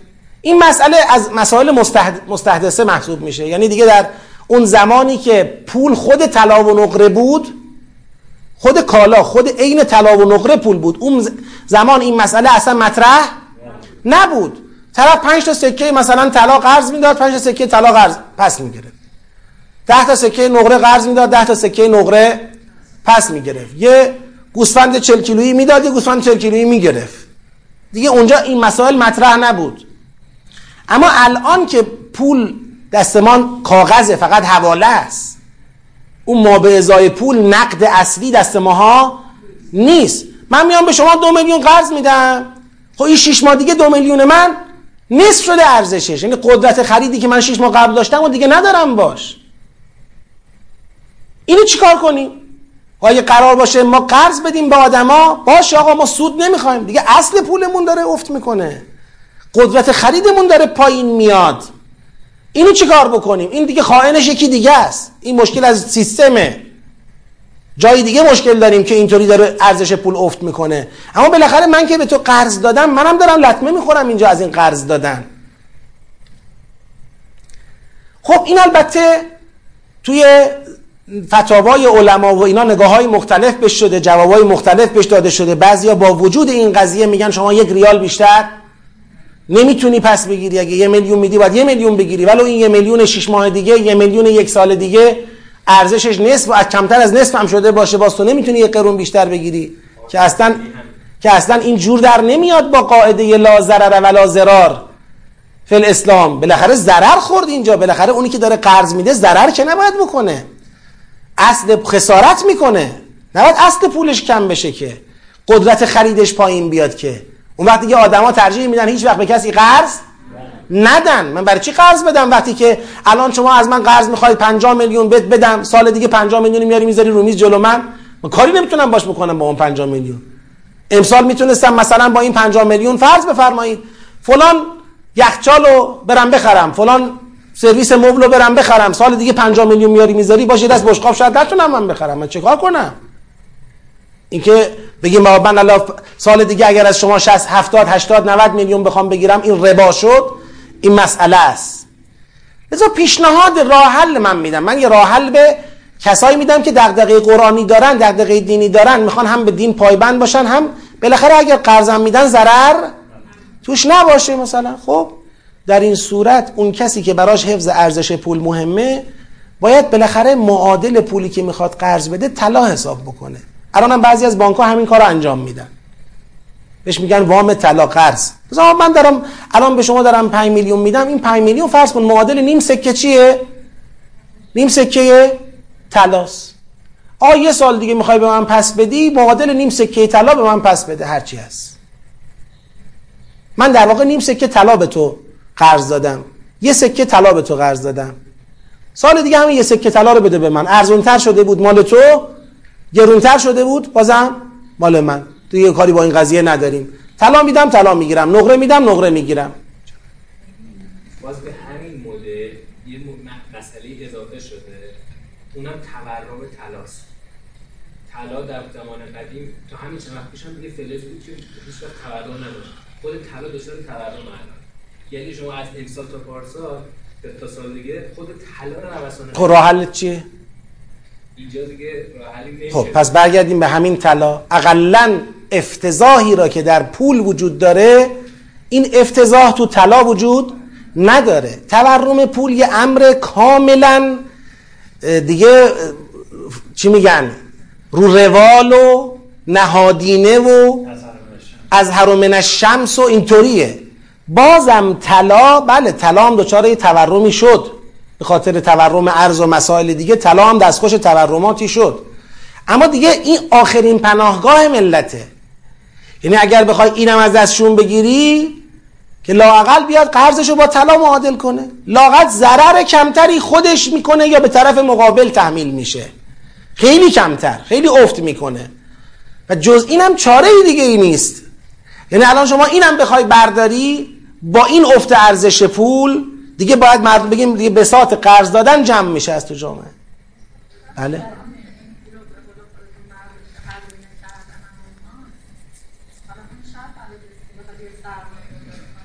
نه سرمایه گذاری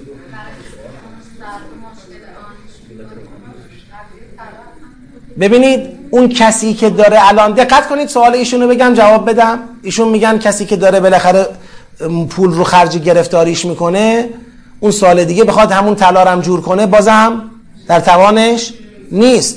جواب کسی که داره یک ارزش یک قدرت خریدی را قرض می‌گیره ببینید یا باید صدقه بگیره یا باید چیکار کنه؟ قرض بگیره. شما می‌تونی صدقه بدی. من کسی کسی جلوی شما رو نمی‌گیره از صدقه دادن. اون می‌تونه صدقه بخواد. بگه آقا من بلا عوض می‌خوام. من نمی‌تونم برگردونم. تمام. شما تکلیف تو از همون اول می‌دونی؟ داری مال تو چیکار می‌کنی؟ صدقه میدی. قرض نمیدی. باش تموم شده رفت به کارش. اما اگر کسی دارد قرض می‌گیرد باید بداند که یک قدرت خریدی را دارد قرض می‌گیرد. نه چند تا ورق کاغذ را نه چند تا عدد را. او دارد یه قدرت خریدی را قرض می‌گیرد. وقتی داره قرض می‌گیره پس باید بتونه همون قدرت خرید را به من برگردونه. اگر از الان می‌دونه نمی‌تونه برگردونه دنبال قرض نباشه. دنبال بلاعوض باشه. مؤمنین جور کنن براش. ولی اگر قرض می‌خواد باید اونو بتونه به من برگردونه. من از اون چیز بیشتری نمی‌خوام. من یه گوسفند دادم یه گوسفند می‌خوام. گوسفندم چل کیلو بوده بازم می‌خوام چل کیلو باشه. حالا گوسفند اون موقع دو میلیون بوده حالا 20 میلیونه من چیکار کنم؟ الان این خانومی که طلب داره یک مهریه ای رو از شوهرش زنموی من 6000 تومنه مهریهش 6000 تومنه. عموی من هشم یه به شوخی میگه خیلی ارزون بود می‌دونستم اون موقع 4 5 تا می‌گرفتم.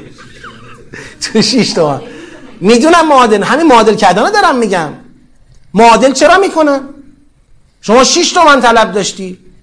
چرا حالا امروز می‌خوای 60 میلیون بگیری؟ چون بابا 6 تومن اون موقع می‌شد باش که قطعه زمین بخری. حالا من با 6000 تومن آدامس نمی‌تونم بخرم. مسئله قدرت خریده مسئله عدد و رقم که نیست. تو قرض گرفتن باید حواسمون جمع باشه. داریم از کسی یه قدرت خریدی را می‌گیریم. باید همینو بهش برگردونیم. حالا پول دوچار افت ارزش شده. خب مشکل اجتماعی مشکل هم است. پا به پای تورم و افت ارزش پول تو جامعه درآمدها خود به خود میره بالا. حالا یه عده ممکنه جا بمونن. اینا میشن فقیر. این بدبختی جامعه است و باید فقیر رو با صدقه جمعش کرد. اما اگر جا نمونن بالاخره مثلا اگر شما فرض کنید خیاط هستی پارسال یه لباسی رو داشتی میدوختی صد هزار تومن. امسال دیگه صد هزار تومن؟ نمیدوزی که. میگه همه چی گرون شده منم دیویست تومن میدوزم. من اگه یه معلمم پارسال درس می‌دادم ساعتی پنجاه تومن امسال دیگه 50 تومن درس نمیدم که. 100 تومن درس میدم. اون یه کارمندیه که اگر داشت مثلا پارسال می‌گرفت دو میلیون تومن تا سال دیگه مثلا حقوقش اومد شد سه میلیون تومن شد سه و نیم میلیون تومن. پس اون کسی که از من قرض گرفته همونطوری که خودش داره درآمدش رشد می‌کنه باید بدونه که قدرت خرید منو باید به من برگردونه. نه از اول تو موردی فرض می‌کنیم. تو موردی که از اول می‌دونسته نمی‌تواند این قدرت خرید را برگرداند قرض نگیرد. اصلا بیاد به مؤمنین عرض حال بکنه بگه من گرفتارم و نمی‌تونم برگردونم. حداقل تا ده سال نمی‌تونم برگردونم. یا اصلا نمی‌تونم برگردونم. اینجا دیگه باید مؤمنین وظیفه بدونن برای خودشون و مشکل او را بلا عوض حل کنن. دیگه پای قرض در میون نیاد. و الا اگر بنا بر قرض دادن و ضرر خوردن باشد قرض جمع میشه. نتیجه قهریش میشه جمع شدن قرض. دیگه افراد به کسی به پول قرض نمیدن. بفهمین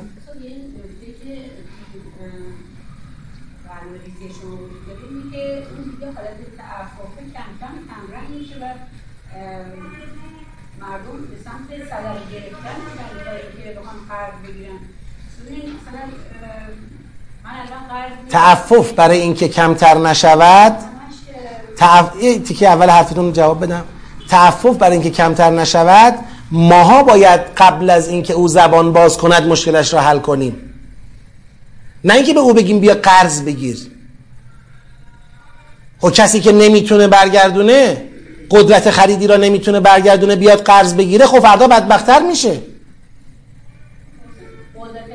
ما اینو می‌خوایم با ما اینو می‌خوایم با تورم جبران کنیم. یعنی بگیم شما بیا امسال قرض بگیر 6 سال دیگه پس بده که یک سوم میارزه. که یک دهم میارزه. اینجوری می‌خوایم جبرانش کنیم. یعنی می‌خوایم تحمیل کنیم به این قرض دهنده.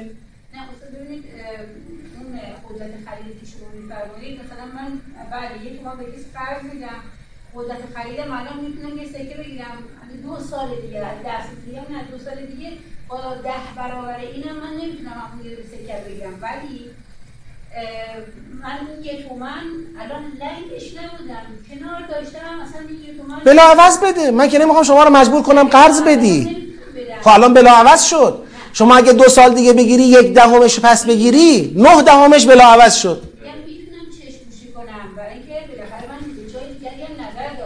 ببینید یه لحظه اجازه بدید. بحث رو نباید باید علمی بحث کنید شما وقتی میگی بلا عوض بلا عوض شما می‌تونی بگی من یه سکه بهت میدم نصفشو می‌خوام ازت پس بگیرم. پس نصفش شد چی؟ بلا عوض می‌تونی یه سکه بهت میدم یک پنجمش ازت پس می‌گیرم. پس چهار پنجمش شد چی؟ بلا عوض می‌تونی بگی یه سکه میدم هیچی ازت پس نمی‌گیرم. کلش شد بلا عوض اما اگر فرض بر اینه داری قرض میدی.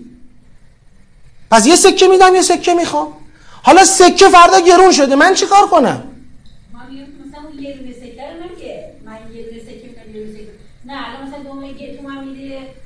یه تومن چیه؟ یعنی شما کاغذ قرض دادی به من؟ نه میگم یه اه، اون الان برای من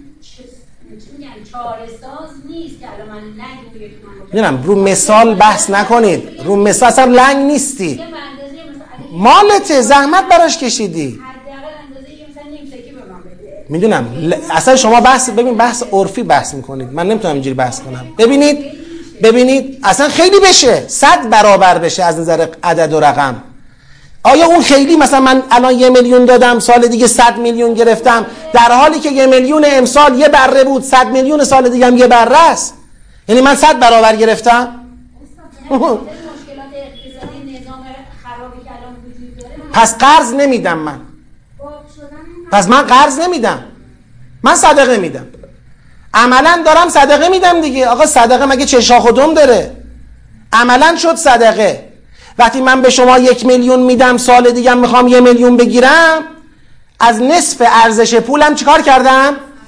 صرف نظر کردم و این یعنی صدقه.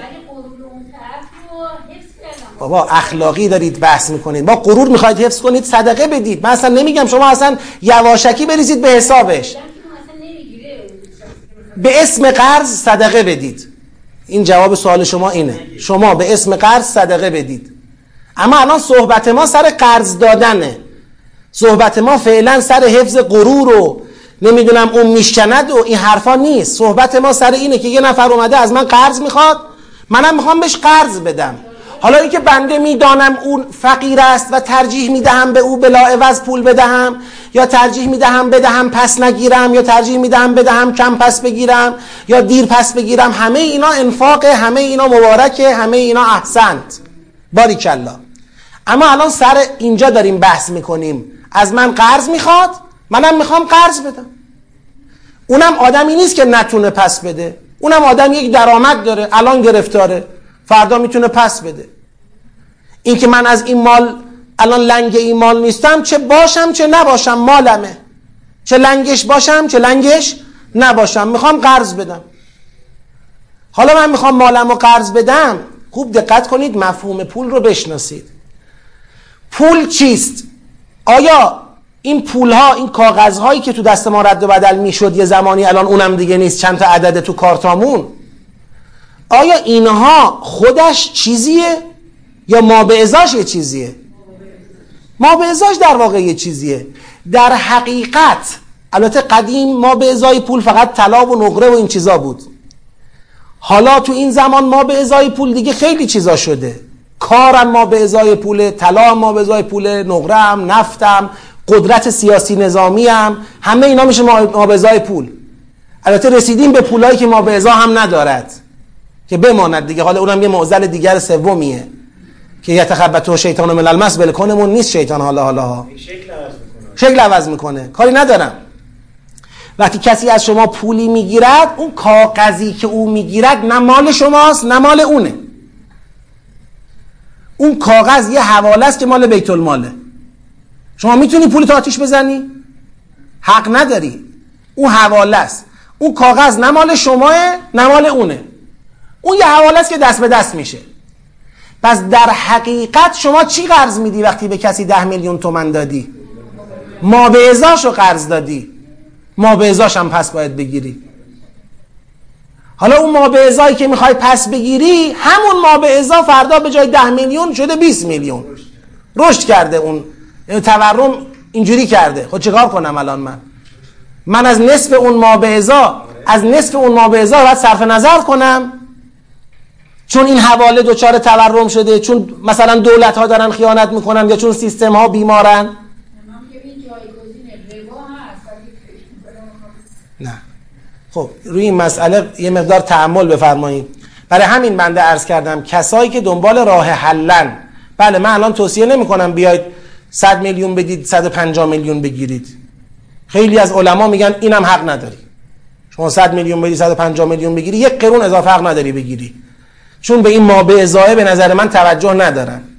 که آقا من 100 میلیون دادم یه قدرت خریدی رو دادم. همون لاقل بعد به من برگردونه.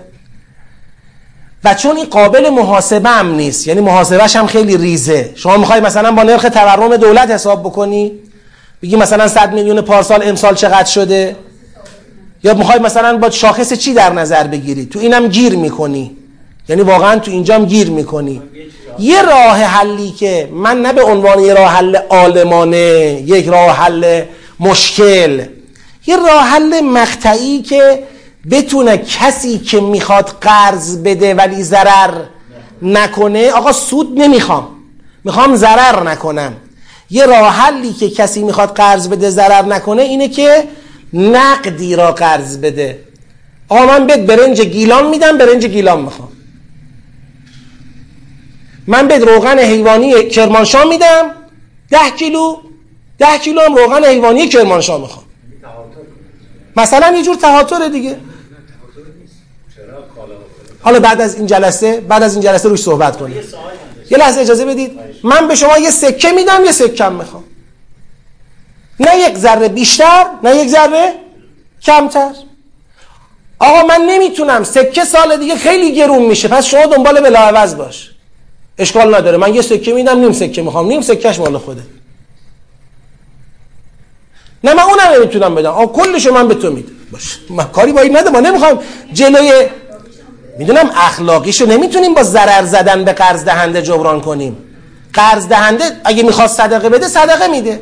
نخواد صدقه بده وقتی می‌خواد قرض بده دیگه نمی‌تونیم بگیم برای اینکه آبروی اون طرف حفظ بشه تو ضرر کن. اه. اون وقتی که من قرض نمیدم. آقا بنده اومدم یه صندوق قضا الحسنه تشکیل دادم با 100 میلیون تومن. با این 100 میلیون تومن دارم مشکلات مؤمنین رو حل می‌کنم. همش همون پول دادم همون پولم گرفتم. الان امسال که توش بودیم با 100 میلیون تومن در سال می‌تونستم مشکل 20 نفر رو حل کنم. سال دیگه با 100 میلیون تومن حتی مشکل یه نفرم شاید نتونم حل کنم. یعنی عملا صندوق قرض الحسنه من چی شد؟ آب رفت. ورشکست شد. اون روزی که تشکیل داده بودم صندوق را با 100 میلیون تومن یه واحد مسکونی می‌شد خرید. الان بعد ده سال این پول دست به دست شده 100 میلیون تومن مثلا فرض کنید شده یه موتورسیکلت. اما چه قرض دادنیه این قرضه؟ جمع می‌کنم دیگه. اما اگر اومدم اره همین الان بعضی از بانک ها پناه آوردن به این مسئله دیگه. یعنی میان به شکل مثلا طلا و فلان. آقا بیا حساب طلا باز کن. یا بیا قرض بده بر معیار طلا قرض بده. حالا به قول آقای دارابی خود طلا یه مسئله ای شده امروز تو جامعه ما. ولی بخوایم از جامعه جهانی. ولی بخوایم از اون دست در نکنه. ولی بخوایم از اون عبور بکنیم دیگه هیچی به جی هیچ جا بند نیستیم میگه یعنی مسئله واقعا یه مسئله پیچیده است. نمیشه به این سادگی با یک فتوای اینجوری که آقا شما یک میلیون دادی یک میلیون باید پس بگیری نه یک قرون بیشتر. این با این مشکل ربا را حل بکنیم. این مشکل ربا را حل نمی کند این باب قرض دادن را جمع می کند چیزی که امروز اتفاق افتاده. امروز آدم های خیر هم حاضر به قرض دادن نیستن. چون وقتی بخوان قرض بدن دیگه پولشون پولی که یک سال دیگه موقع از شما بگیره دیگه به دردش نمی‌خوره. ترجیح میده هیچ وقت به شما قرض نده. حاضرن مردم صدقه بدن. دیگه هم حاضر نیستن قرض بدن. و این این اشکال کاره. اینجا گیر می‌کنیم ما. این فرهنگ قرض جمع میشه. حالا مشکلات اقتصاد خیلی زیاده در جاهای خودش باید حل بشه. بله این کاملا صحیحه. سوال, شد... سوال شما چی بود؟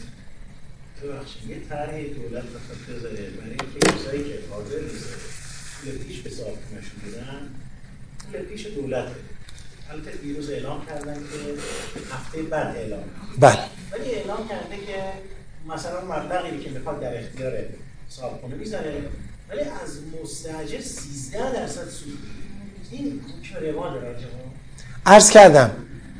ببینید مسئله درصدهایی که الان تو بانک ها داره تعریف میشه یک عددی است که از معلفه های مختلف داره تأثیر میپذیره. مثلا از چه چیزایی تاثیر میپذیره؟ افت ارزش پول یکیشه. اگر قرار باشه این افت ارزش پول به هیچ وجه محاسبه نشه هیچ جور محاسبه نشه این برای اون قرض دهنده ضرره. ضرره. تو اسلام ما ضرر نداریم. یعنی شما نمی‌تونید بله من می‌تونم صدقه بدم. بگم وام بلا عوض اما اگر می‌خوام وام بدم پس بگیرم بالاخره باید لاقل جبران بخشی از این ضرر یا کل این ضرر جبران بشه به نحوی. یه مقدار از اون درصدا از اینجا دارن آب می‌خورن. یه مقدار از اون درصدا دارن به عنوان کارمزد و غیره. یه چیز دیگری هم که دارن یه جورایی از روش میرن فعلا. اینم یک جلسه بحث می‌خواد من بخوام راجبش حرف بزنم. داریم از روش فرار می‌کنیم. تو جامعهمون و ترجیح میدیم خیلی سطحی حلش کنیم. مسئله رهن و پول پیشه. الان توی قراردادهای ما گفته میشه قرض الحسنه در حالی که کدام عاقلی میره پولشو به یه خونه داری کسی که خونه داره قرض میده. شما راست راستی وقتی یه جایی رو داری میری توش زندگی کنی از باب نیت قربتن الله قرض میدی؟ قرض نمیدی شما. شما بیا به من قرض بده. چرا به اون قرض میدی؟ یعنی شما به او قرض میدی که او بذاره تو خونش؟ بمونی. پس قرض الحسنه نشد معامله است. یعنی داری یه پولی رو در اختیار او می‌ذاری که اون با این پول بره یه کاری یه باری یه برنامه ای داشته باشه یه نفعی از اون پول ببره؟ در عوض تو هم نفعی از خونه اون ببری. پس یه معامله است. یه اسم قرض الحسنه روش می‌ذارن میگیم شرعی شد. من در قبال مثلا 500 میلیون تومان قرض الحسنه خانه خودم را به شما دادم ده هزار تومنم برای اینکه شرعی بشه اجاره بنویس. اونجا اجارش ده هزار تومنه. و تو قرض دادی یا همه اسمایی که گذاشتید خیال خودتون راحت کنید. همه اسمه. من یقین دارم کسی قرض نمیده به صابخونش اگه قرار کسی به کسی قرض بده صابخونه باید به من قرض بده. نه من به صابخونه من مستجرم من بیچارم من خونه ندارم. من برم به اون قرض بدم. پس قرض من نمیدم. من واقعا دارم یه پولی میدم که او از نفع پول من استفاده کنه. منم از منفعت خونش.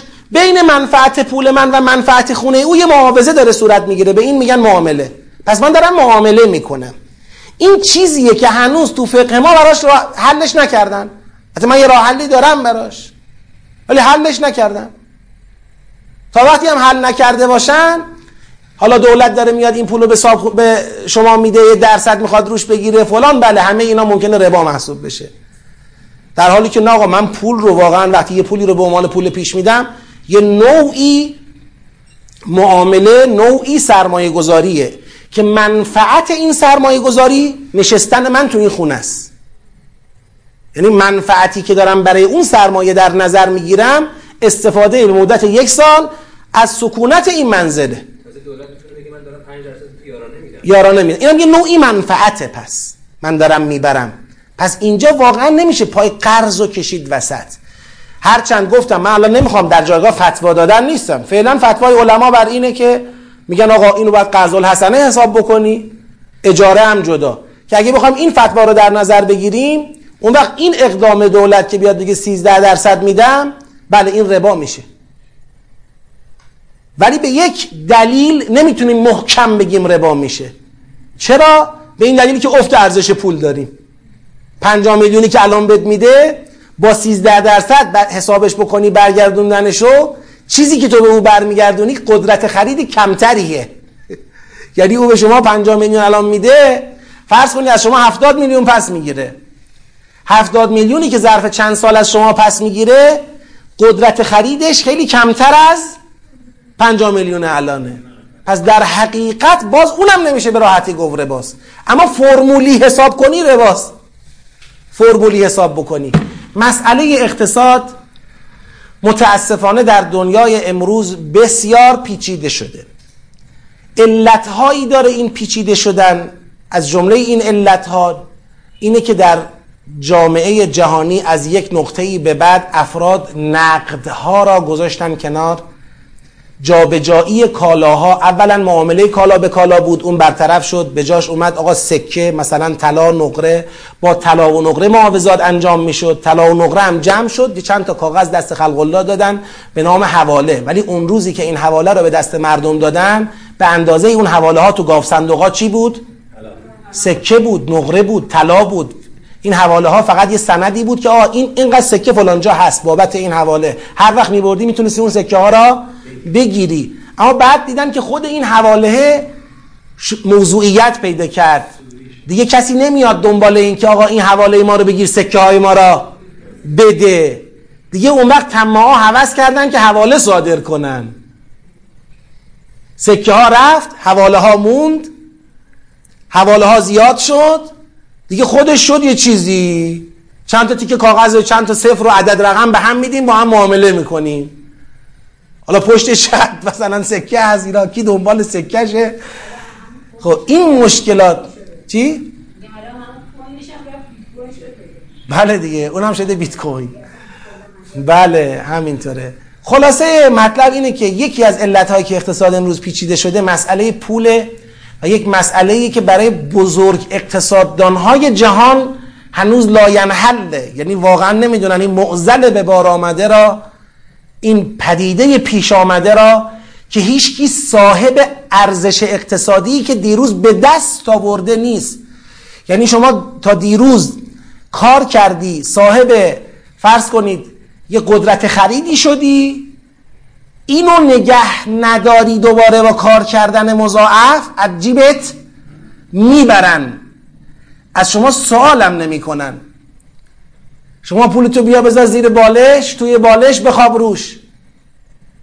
بدون اینکه کسی بدزده دزدیده میشه. کاغذا سر جاشه ولی دیگه ارزش ندارن. هرچی زمان میگذره بی ارزشتر میشن.